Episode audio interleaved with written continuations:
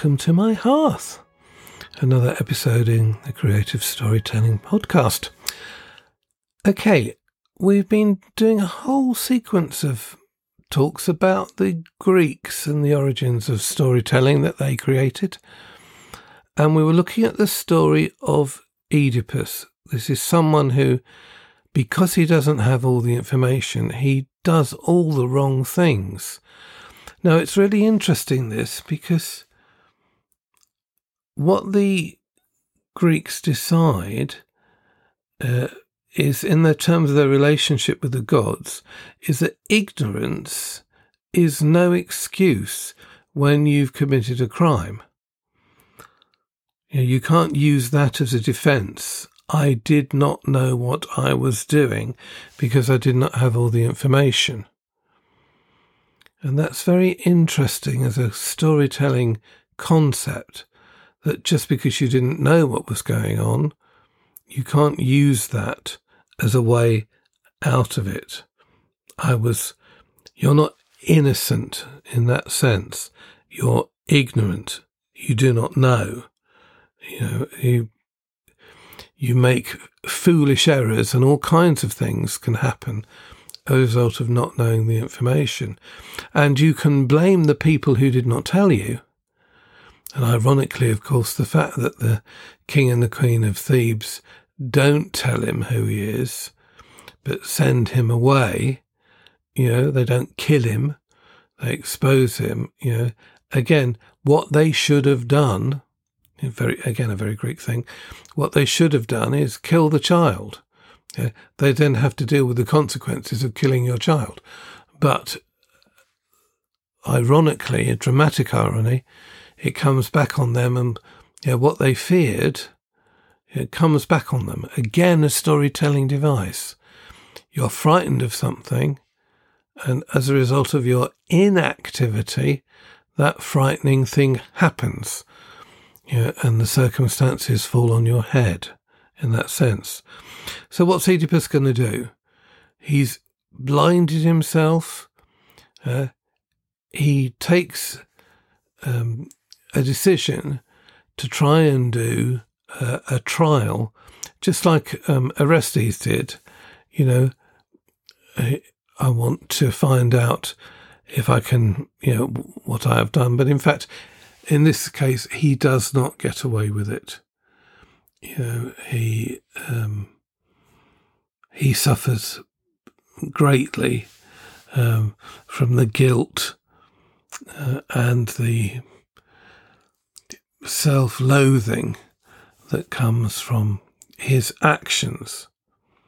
What's going to happen to Thebes? Well, he's got two sons, you know, and they decide to fight each other for the right to be king.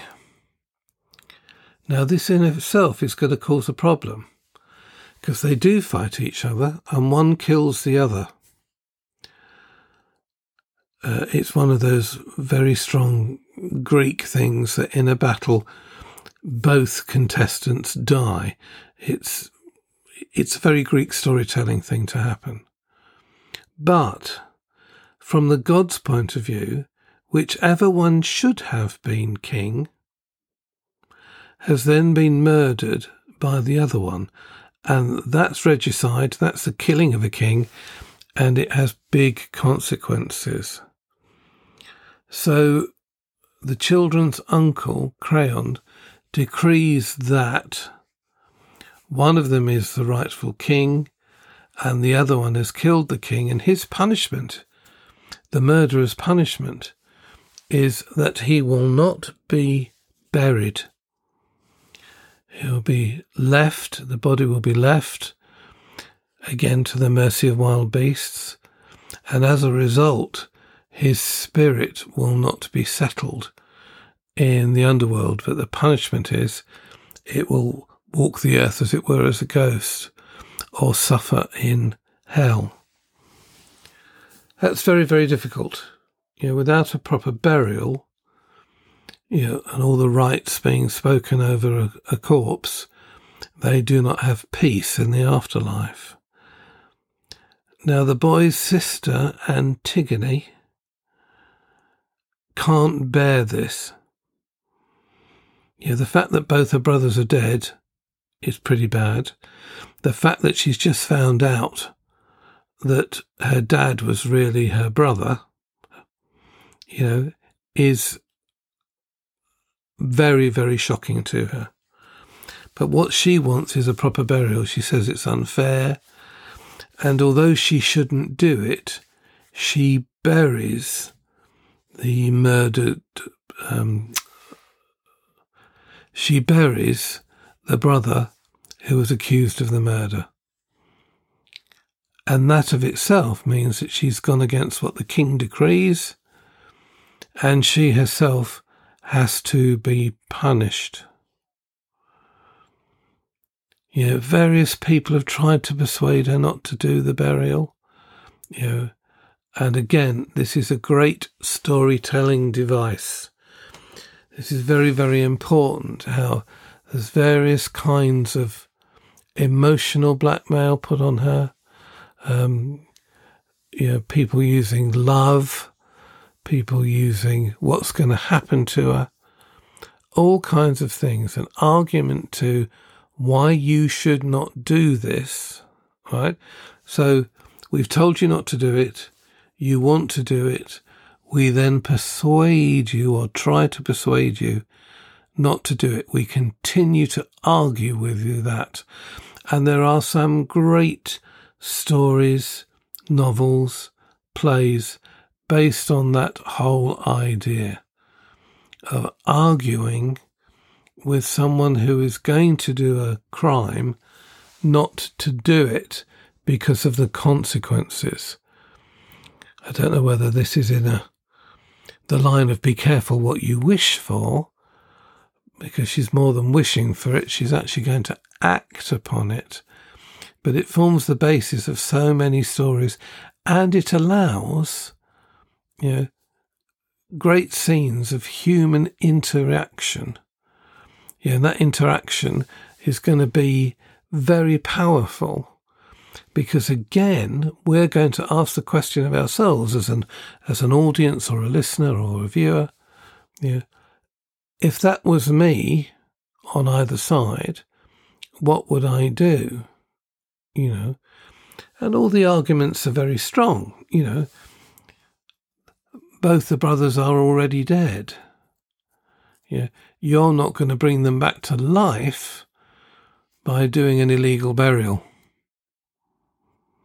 You know, it's hard enough to deal with the fact that they're both dead. But, you know, from Antigone's point of view, it's not the fact that they're dead, it's the fact that one is being buried and one isn't.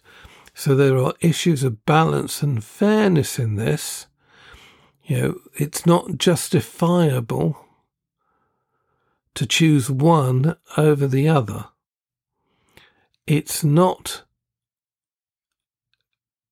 a human thing to do to choose one brother over the other. And she cannot bear it. If one is being buried, the other should be buried. It's bad enough that they've killed each other. And again, she could appeal to the gods in this particular case, but the decree has been made by the king. So she feels justified in what she's doing. She thinks that what she is doing is the right thing. Here's another good example of that kind of storytelling. There's a marvellous play by Robert Bolt called A Man for All Seasons, which deals with um, Henry VIII wanting to divorce his wife, Catherine of Aragon, and marry Anne Boleyn. And the Chancellor, uh, Sir Thomas More, does not agree with this and will not agree with the legal process which is allowing that to happen. Now, Henry VIII has said everyone has to agree to this legal process. You are the Chancellor, you of all people should agree to it. And Sir Thomas More's argument is my conscience tells me that you are married to your first wife and you cannot divorce her when you've been married to her, had a child with her, you know, you've been married for 20 years and you can't suddenly throw her off, you know, because you've decided to do it.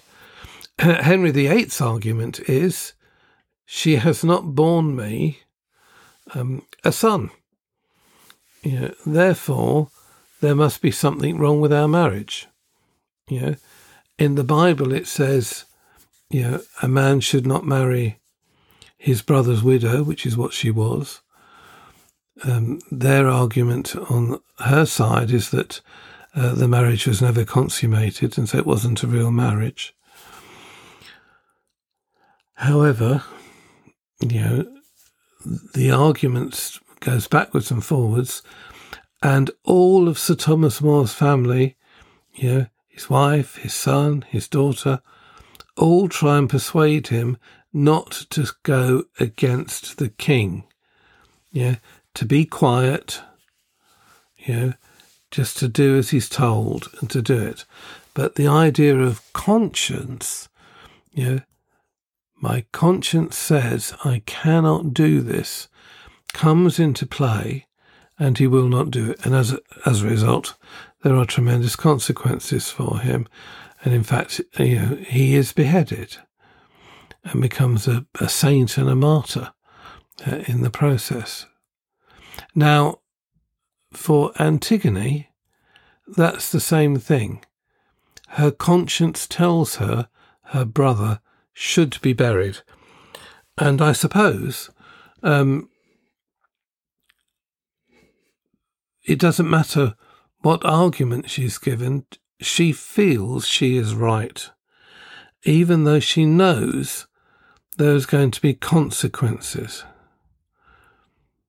It feels, doesn't it, that the whole of their particular house um, has been cursed and the curse has to work itself out.